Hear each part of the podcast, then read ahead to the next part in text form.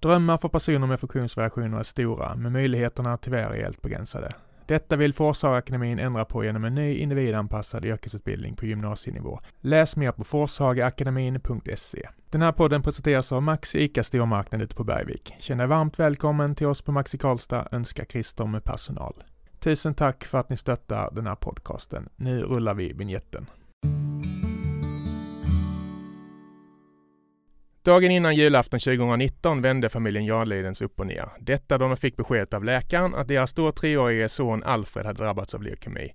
Efter år av behandling kunde han i år äntligen ringa i friskklockan och idag har vi bjudit in pappa Andreas för att prata om tiden som varit och framtiden som väntar. Välkommen hit Andreas! Hur mår du idag? Ja men tack, jag mår bra. Det är full fart. Ja, körde lite vilse på vägen hit. Du kom hit med andan i halsen. ja, nej men det är. Jag hade en, en bild av vart jag skulle men det ja. var ju fel ställe. Ingen fara. Du kom, du kom fram till slut. Och familjen, hur mår de idag? De mår bra. Det är skola på barnen och det är eh, jobb på Sandra. Så det är mm. Vardagen är lite tillbaks igen. Vardagen är tillbaka och det, det, jag har aldrig längtat och uppskattat vardagen så mycket som jag gör idag. Vi kommer till det. Alfred och din familjs historia har berört mig väldigt mycket och anledningen är lite personlig eftersom vi har barn i, i liknande ålder. Vi pratade lite här innan om att vi var ju faktiskt på en charterresa tillsammans. Ni satt framför oss på planet. Vi skulle till Mallis 2019 och så här i efterhand känns det som att jag stalkar er men, men det berörde mig så mycket eftersom jag såg er familj där och några månader senare så kunde man läsa att, att Alfred hade fått eh, det där tunga beskedet. Ja, det var ju en, en eh, semester vi hade sett fram emot eh, hela familjen och vi hade bokat resan till Mallorca och vi jag hade lite dåligt samvete för alla andra resenärer inklusive dig själv för mina barn de levde life på flygplanet. Det gjorde de, det ja. var ett jävla liv på planet och du vände dig om och bad om ursäkt till mig. Du kände igen mig lite grann eller hur? Ja, det var skönt att vi kunde koppla ihop det. Ja men skämt åsido, så min poäng här är att sol och bad och glada barn på Mallorca det kan skifta snabbt eh, livet och bara några månader efter så börjar ni ju märka att det var något som stod fel till, visst var det så? Ja men det stämmer. Vi, Alfred blev sjuk som alla andra barn kan bli. Han eh, fick lite svullna körtlar och, och så vidare och vi var iväg och kolla och fick till oss att det här är förkylning och vanliga barnsjukdomar. Så att det är bara att åka hem och, och och vänta ut så kommer det försvinna och det gjorde det. Mm. Eh, men någon månad senare så fick ju Alfred igen lite svullna körtlar och, och då eh, feber. Inte speciellt hög, han, han hade runt 38, 38 2 feber. Eh, men detta var ju veckan innan julafton mm. och eh, vi valde då att åka till eh, vårdcentralen för att få medicin så att han skulle få vara frisk på jul. Det Precis, och det var egentligen det var inte någon större oro utan det var Nej. nästan att logistikmässigt jul ska vara så eller? Ja men jul ska vara frisk och då ja. För att tomten skulle komma och det här har vi sett fram emot allihopa och vi hade ju Detta var ju året när också med väldigt få lediga dagar så skulle du få vara ledig ganska länge. Mm. Eh, för det var ju lite arbetstagarens år mm. för att ta ut semesterdagar så att säga. Mm. Eh, jag åkte och jobbade min sista arbetsdag innan ledigheten och min fru åkte till vårdcentralen och tog prover med Alfred. Och eh, på eftermiddagen så ringer min fru mig och säger att eh, sjukhuset har ringt och sagt att vi måste åka in. Inget att, mer än det eller? Nej, de sa att blodproverna var avvikande så att vi mm. skulle komma in till barnakuten. Jag förstod fortfarande inte riktigt vad det var som, som hände. Eh, min fru fick nog en, den här kvinnliga intuitionen som gjorde att eh, hon var nog mer orolig än vad jag var. Mm. Men ingen av oss visste ju någonting direkt. Eh, och vi kommer in till ett fullt barnakuten. Eh, Alfred var relativt pigg för han hade ju bara 38 graders feber så han skuttade in på akuten. Och min första reaktion var att här kommer vi vara länge. För Alfred är förhållandevis frisk mot alla andra som var där inne. Så du, ja, du, du förstod direkt att det är något som inte stämmer eller? Jag förstod att det var något som inte stämde. Att vi, mm. vi var ju tvungna att vara där men jag visste inte vad det var. Men tittar man på alla andra barn och, som var i väntrummet så var ju vi bland de friskaste. Mm, det är det jag menar, att ja. det inte korrelerar riktigt. Så att jag tänkte att det här är, är um, vi kommer få vara länge här. Uh, men det tog tio minuter så vart vi inropade i ett rum. Mm. Och min första reaktion var då, därför att inte vi ska bli smittade av de andra. Mm. Eh, men det tog en minut eller någonting så kom det in två läkare och man kan väl lugnt säga att de rev plåstret snabbt då. Mm. Eh, jag står, jag vet precis vart jag står i rummet. Min fru sitter på sängen med Alfred i knä. Två läkare kommer in och på mindre än, ja, mindre än 30 sekunder så hade de sagt att eh, ert barn har en autoimmun blodsjukdom. Vi tror att det är leukemi. Där började våran resa. Ja. Vad, vad kände du där och då? Minns här- man ens det eller? Ja, den, just den känslan minns jag. Eh, Det är, eh, alla människor har varit stressade någon gång och känt sig på så här. Och min känsla blev direkt, det kändes som jag vägde två ton. Eh, Det kändes som jag bara ville skrika och kräkas rätt ut. Tårarna började rinna, jag försökte dölja det för mitt barn. Jag visste inte, jag kände mig helt otillräcklig. Jag visste inte var jag skulle ta vägen. Det var den direkta känslan. Eh, och jag kunde ju inte riktigt ge utlopp för hela mitt känslospann. Även min fru eh, har ju sagt i efterhand att hon kände samma sak. Och det, Alfred han var ju glad. Han satt Mm. ju där och var superglad och skojade och skämtade med, med doktorn. Hade ju inte precis, eller förstod ju inte att han precis hade fått ett besked eh, om en sjukdom som faktiskt eh, skulle kunna eh, sluta med att han inte lever längre. Eh, om inte han fick rätt Han var tre då, han var tre eller hur? Ja. Mm. Så han förstod inte allt. Nej, han någonting. förstod inte det. Och där började vår resa med att vi blev direkt inlagda på sjukhuset i Karlstad. Eh, för att ta vidare prover. Eh, och eftersom Alfred är så pass liten som han var eh, då så hade han väldigt svårt att ta blodprover. Och, eh, så att vi höll ju på där eh, nästan sju timmar med att sticka Alfred för att få infarter som kunde få mer blod Mm. utav honom. Eh, och det lyckades inte. Men de fick in infarter som de hade kunnat gett medicin via i alla fall om det var behovet eh, akut. Och sen så fick vi eh, bjuda hem familjer hem till oss på lördagen. Detta var ju på fredagen. Och på Mm. lördagen fick vi, säger sjukhuset till oss, bjud hem alla familj och vänner. Och eh, säg hej då för ni kommer få åka ner till Göteborg natten till söndagen. Eh, troligtvis kommer ni bli kvar där länge. Eh, så bjud hem alla. Och då gjorde vi det och sen så åkte ner till Göteborg den 22 december. Hur tog omgivningen det? Nej, de alla blev ju jättechockade såklart Ja. och alla hanterade det på sitt sätt och olika och eh, man kan inte säga att någonting är rätt eller någonting är fel. Eh, men, men, och det där är ju ingenting som någon människa är expert på eller vet hur man ska agera eller bete sig. När, när inte det slår en i ansiktet direkt sådär. För det var en chock för alla såklart. Eh, men vi åkte ner till Göteborg och sövde Alfred på, dans, på kvällen på söndagen för att de skulle operera eller ta ett benmärgsprov på honom då. För att bekräfta eh, vad det var. Och hur snabbt får ni liksom Helhetsbild är omöjligt att få men eh, hur, jag hade ju skrikit efter information här när, när man hade liksom samlat sig lite. Det kanske, det går inte att sätta sig in i men alltså jag hade ju velat veta så mycket som möjligt så snabbt som möjligt. Hur, hur var den biten? Hur mycket information fick ni om? Det var ganska, ganska tyst skulle jag säga. De, eh, det jag minns är att det var ganska tyst. Men här kommer till det som du var inne på i början. Hur mycket kommer man ihåg? Mm. Och du stänger ju av som person också. Eh, så att de har säkert gett mer information än vad jag kommer Ja. ihåg. Men eh, det var ganska så förteget över. Eh, för de vill inte, ingen vill ju säga vad det är förrän så att de verkligen vet vad det är. Mm. Eh, och det visste inte vi förrän den 23 december när de har gjort analysen på benmärgsprovet. Så klockan 13.25 eh, den 23 december så klev en läkare in på rummet i, när vi låg på eh, barncanceravdelningen i Göteborg och eh, berättade att det var som vi eh, befarade. Alfred Mm. har leukemi. Han har en form som heter pre-B-ALL vilken är akut lymfatisk leukemi. Och han har 94% leukemiceller. Så att det, det var det gick inte att inte bekräfta att det var så. Det var, det var 100%. Sen så börjar ju då våran cancerresa. Ja. Men man pratar mycket och det kanske inte passar in här alls men just att ovissheten är så fruktansvärd. Mm. När ni fick det beskedet var det, var det liksom ett steg framåt eller hur, hur var det då? För mig, Du kändes två ton tung senast. Hur, hur, ja men det, jag kände mig nog så ganska eh, där och då Ja. också. Eh, tårarna bara rann ju på en och man visste inte riktigt hur man skulle agera. Eh, men tittar man på mig och min fru till exempel. Hon, hon blev ganska direkt, eh, eller rätt sagt, jag vet, hon har sagt till mig att på julafton då bestämde hon sig för att nu är det 100% fokus på att göra det här. Det ska bli bra. Vi ska eh, hantera de här 25 månader lång behandlingen. Det kommer bli bra, han ska bli frisk. Mm. Eh, och så gick hon in i det, den eh, state of mind medan jag blev väldigt ledsen, väldigt nedbruten. Första 7-8 månaderna så var jag helt under isen.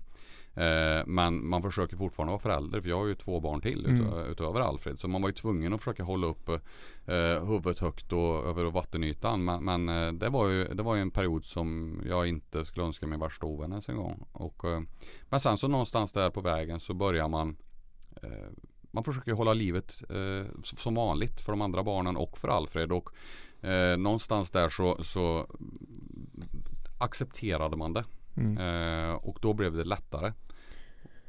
Om, om vi ska ta det i en annan intervju så läste jag att det var i januari, julen försökte ni göra som, som vanligt som möjligt, eller hur? På sjukhus, presenter och tomtar och, och och sådär. Så vanlig som möjligt. Det är, också väl, eh, det är sanning modifikation. Vi, vi, var ju på eh, barncanceravdelningen ja. i Göteborg och där, de gjorde allting i vår, sin makt för att det skulle bli så, så bra som oss för möjligt. De kom mm. med presenter som, som eh, de hade på avdelningarna. Vi hade med oss julklappar ner ifrån Karlstad eh, till Göteborg så att vi försökte ju ändå eh, fira jul. Mm. Men eh, med det sagt så hade ju Alfred också ett dropp där han fick cytostatika ja. på jul. Så, så, så att, eh, julen var inte riktigt så normal som vi var vana vid. Däremot så året efter då eh, hade ju eh, jag ville inte fira jul. Jag var beredd på att eh, aldrig fira jul mer och, och, bara när Alfred var frisk skulle, skulle resa utomlands. Jag vill inte bli, minnas den här dagen. Nej. Men min fru fick mig på andra tankar och eh, vilket gjorde att då sa vi att då går vi all in på julen. Mm. Nu ska det bli, julen ska ha aldrig varit så firad som han är hos oss numera. Vi ska prata om det för vi närmar oss jul igen. Mm. Men jag läste i en intervju att ditt absoluta botten var i januari för då fick Alfred så ont att han inte ville gå längre. Och jag har ju själv barn, när de inte vill titta i iPaden då vet man att det är något som är riktigt galet. Visst var det så? Det stämmer. Det var en månad efter beskedet ungefär eller? Ja, ungefär där. Eh, första perioden, en, en leukemibehandling är uppbyggd i flera olika block kan man säga. Eh, protokoll då som de kallar det inom sjukvården. Och eh, eh det första protokollet, de första 28 dagarna i en leukemibehandling eh, är väldigt, väldigt offensiva eh, sjuk, medicinmässigt. Man, går, man blir sämre eller hur i början? Ja, är det, inte så? det gör de. Och det var vad de sa till oss. Det ni ska förbereda på det är att era till synes friska barn kommer bli väldigt sjukt innan vi mm. kan göra det friskt igen. Eh, och det är helt omöjligt att förstå eh, förrän du sitter där. Och den medicinen som de ger första 28 månaderna det, det är det som ska förhoppningsvis då ta död på alla cancerceller. Mm. Så det är en väldigt stark medicin vilket också påverkar eh, mottagaren då, och i varje fall då Alfred eh, väldigt hårt. Men det är svårt att rationellt ta in det eller när ja. man ser sitt, sin lilla treåring där mår så dåligt. För det var genom form av, som man kan sätta upp till någon, någon, något exempel. Alfred vägde 14,5 kilo mm. den 23 december när han fick beskedet. Eh, 29 dagar senare så vägde han 9,5 kilo. Oh, Eh, för att de äter inte så mycket, det är mycket mediciner. Han slutade att gå för att vissa mediciner sätter sig på, på nerver och höftleder och så vidare. Vilket gör att eh, han hade väldigt ont. Så att man, man ger ju dem en medicin för att bota cancer. Sen gör du en medicin för att bota smärtan. Sen gör du en medicin för att bota magproblematik mm. som du får utav de första medicinerna och så vidare. Så Alfred hade ju som värst eh, 21 mediciner om dagen som vi gav honom i sond utöver eh, cytostatika dropp som han fick också på sjukhuset fyra dagar i veckan. Och under den här tiden då eh, upplevde jag eh, min eh, rock bottom då, som mm. så att säga att Alfred eh, han upplevdes helt apatisk. Mm. Eh, han ville sitta i ett släckt rum.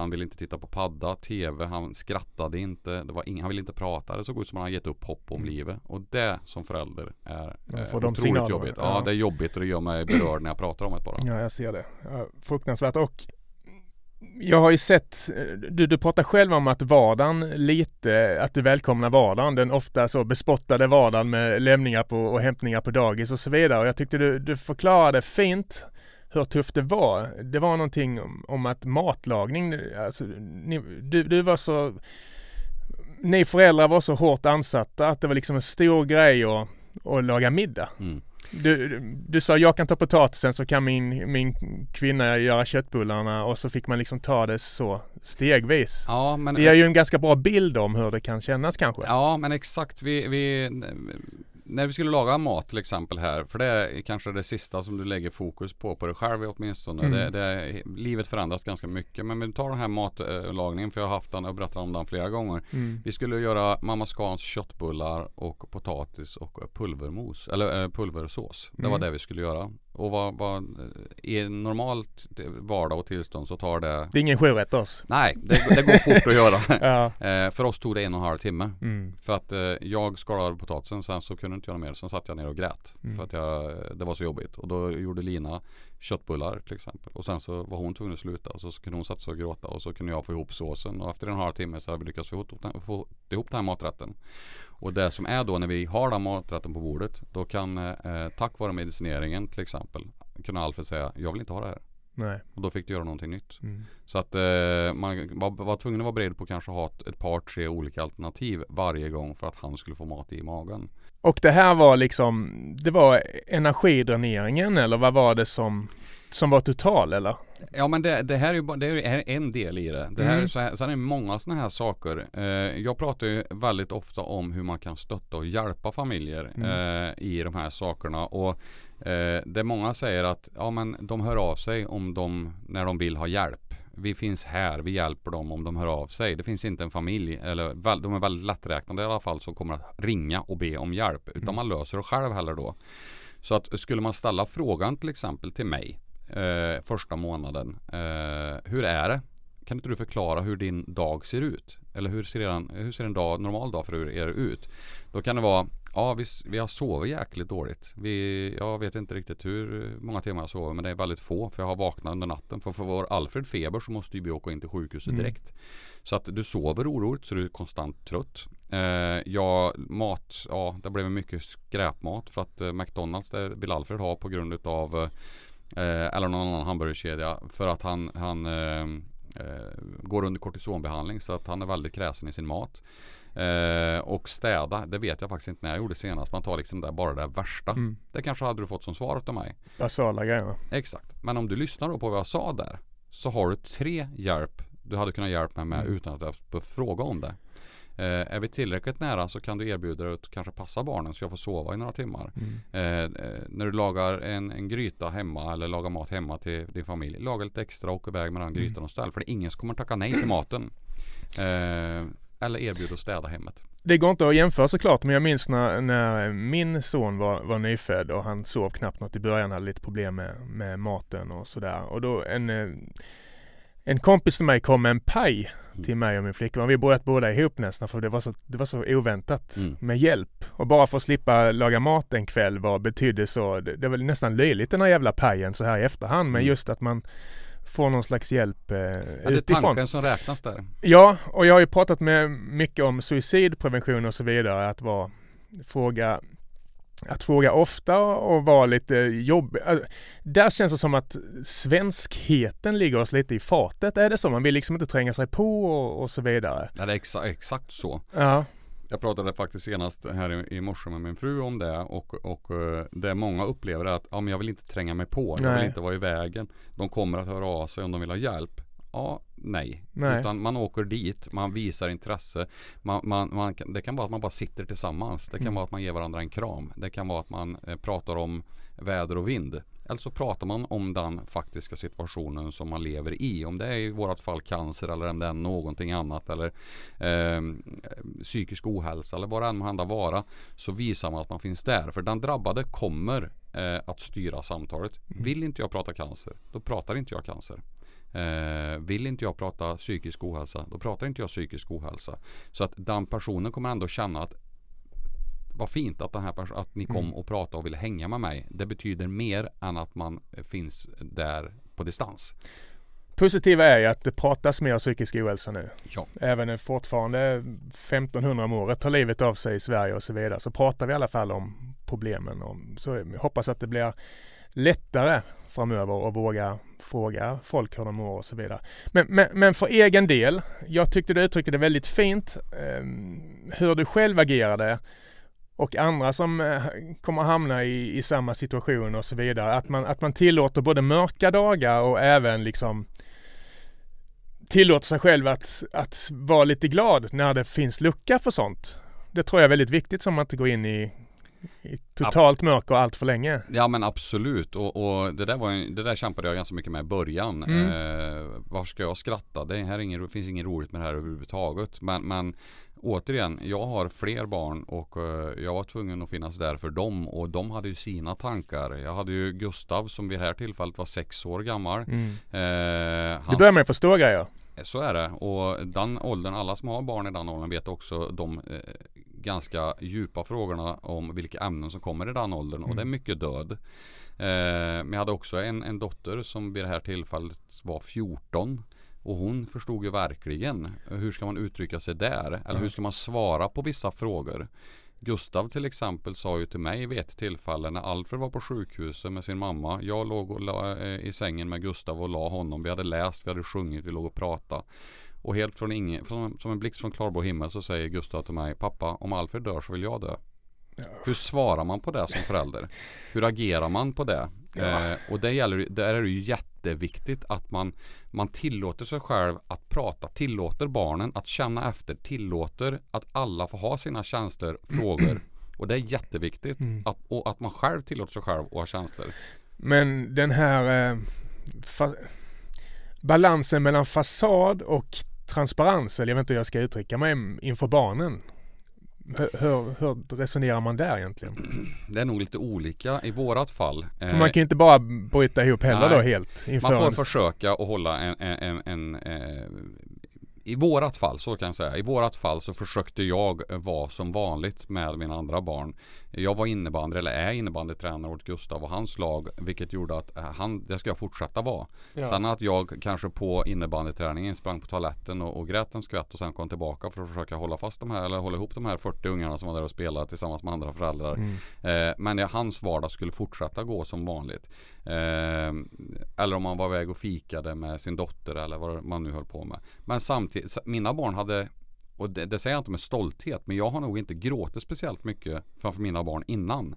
Men nu, sen Alfred blev sjuk, så har ju de sett mig gråta. Och då har man helt plötsligt öppnat upp och pratat om att det är okej att eh, pappa och mamma gråter. Man får vara ledsen. Mm. Eh, men man får också vara glad och att ska, man ska kunna liksom fånga varandra och hjälpa och stötta varandra. Det är så som vi har försökt uttrycka oss i våran familj för att eh, man ska kunna visa känslor. Mm. Eh, och det är nog någonting som jag är väldigt glad över och stolt över i det här. Att mina barn, eh, för dem så är det helt naturligt att både mamma och pappa kan gråta och att vi kan prata om det och att vi, vi lyfter upp varandra om någon har det lite jobbigt. Det är så livet är. Ja, Så är det ju. Finns det någon slags tydlig, om vi gör en tidslinje, finns det någon tydlig vändning i den här historien? ja. Vi kommer till friskklockan snart, men när börjar ni känna att nu är vi på rätt håll? Eh, man har det väldigt jobbigt under första blocket eller första blocken som man kallar det. För då är det så otroligt mycket mediciner som ska i eh, Alfred. Och som jag nämnde tidigare så kan den ena medicinen bo, bota cancer och den andra medicinen bota matproblematik. Den, eller magproblematik. Den tredje medicinen bo, botar att du får problem på grund av magen och så vidare och så vidare och så vidare. Eh, sen har du ju eh, mediciner som du ska ha för att eh, motverka och få eh, svamp in, på invärtes eh, och så vidare. Mm. Eller eh, motverka svår lunginflammation och så vidare. Så att det är många mediciner som ska i. När du är mitt i det, det är skitjobbigt. För alla som har barn vet hur det är att försöka få i sina barn mediciner. Nu hade ju vi fördelen av att vi hade en sond. Så att det var inte riktigt den konflikterna. Men att få i ett barn medicin som inte smakar gott, det är svårt. Mm. Eh, och det hade ju vi eh, då väldigt ofta varje dag. Mm. Men efter, nu ska vi se, nu kan jag säga fel här, men någonstans 6-7 månader in i behandlingen så kommer det någonting som heter underhållsfas. Och då eh, försvinner jättemycket av medicinerna som du ger. Och eh, då har du den medicinmängden som du ger då, det är där du ger resten av perioden. I vårat fall. I andra fall så kan det vara att de får, har de en, en högre risks leukemi till exempel. Då har de ytterligare mediciner eh, vidare då. Men, men det blir lite lättare. Vilket gör att håret växer tillbaka. Eh, de blir lite gladare. De orkar mer. Eh, och man är inte så man blir inte så bunden. Nej.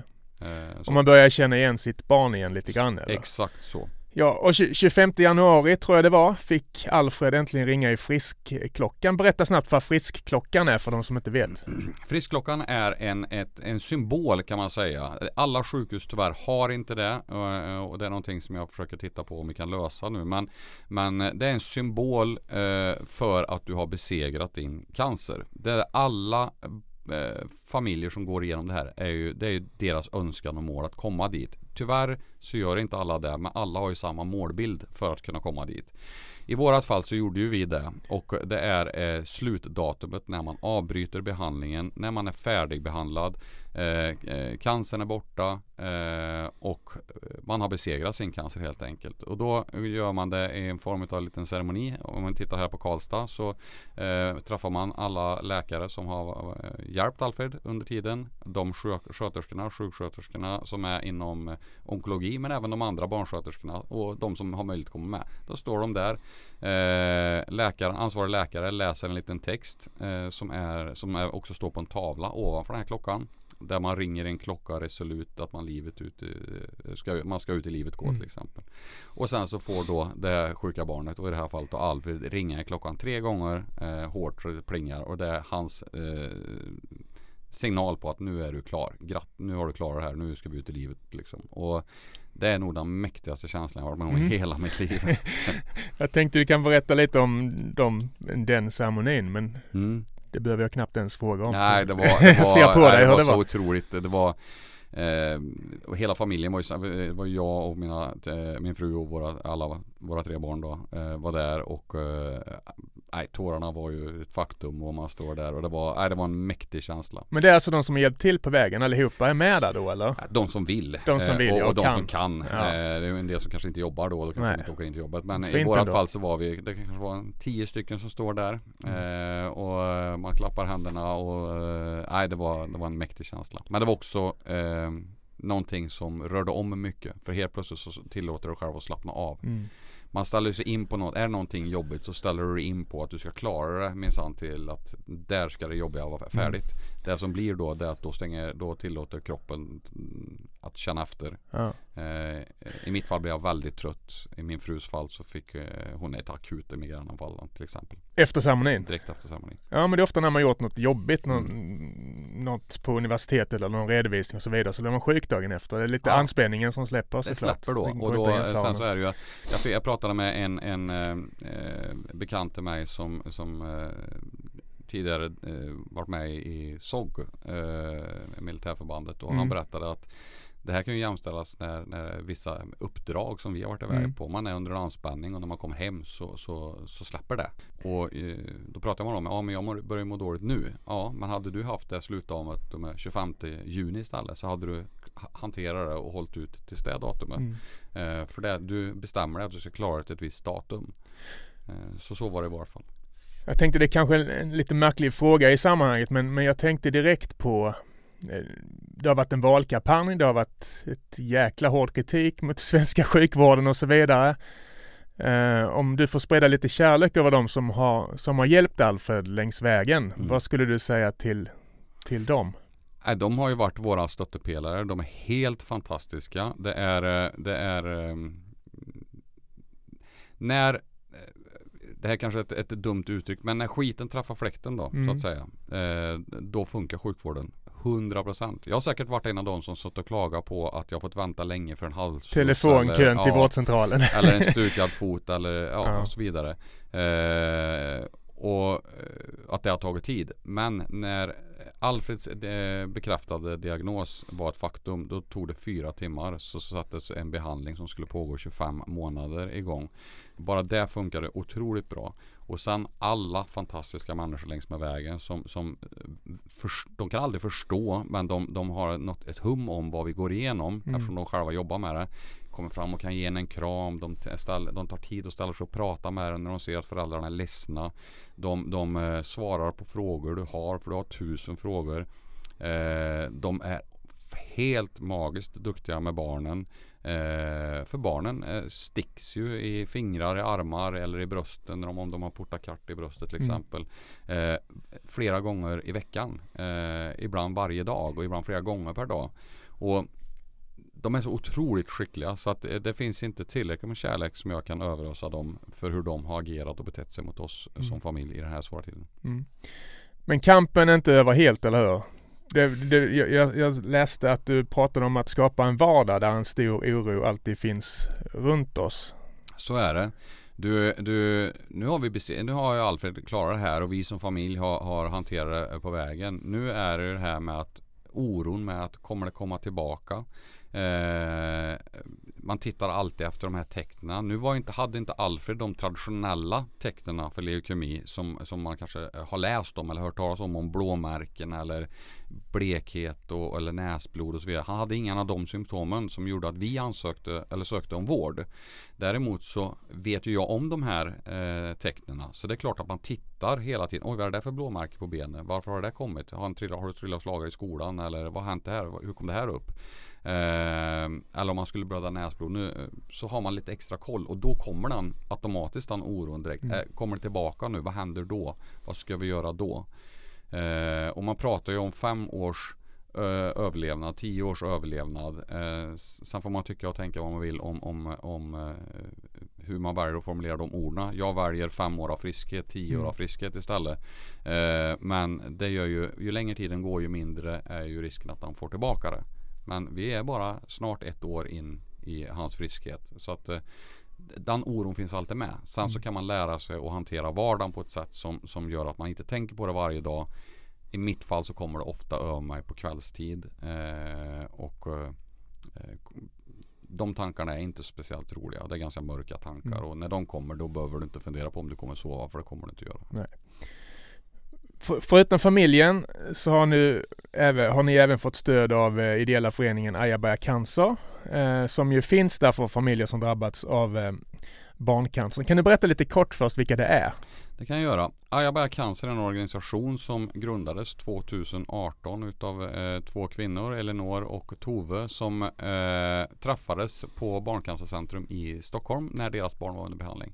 Mm. Och eh, där och då så upplevde de att fasen vi behöver ju stöd och hjälp i det här men det finns inte att få. Eh, så grundade de den här organisationen och första året så hjälpte de sex familjer med att få något presentkort någonstans och försöka underlätta vardagen lite grann.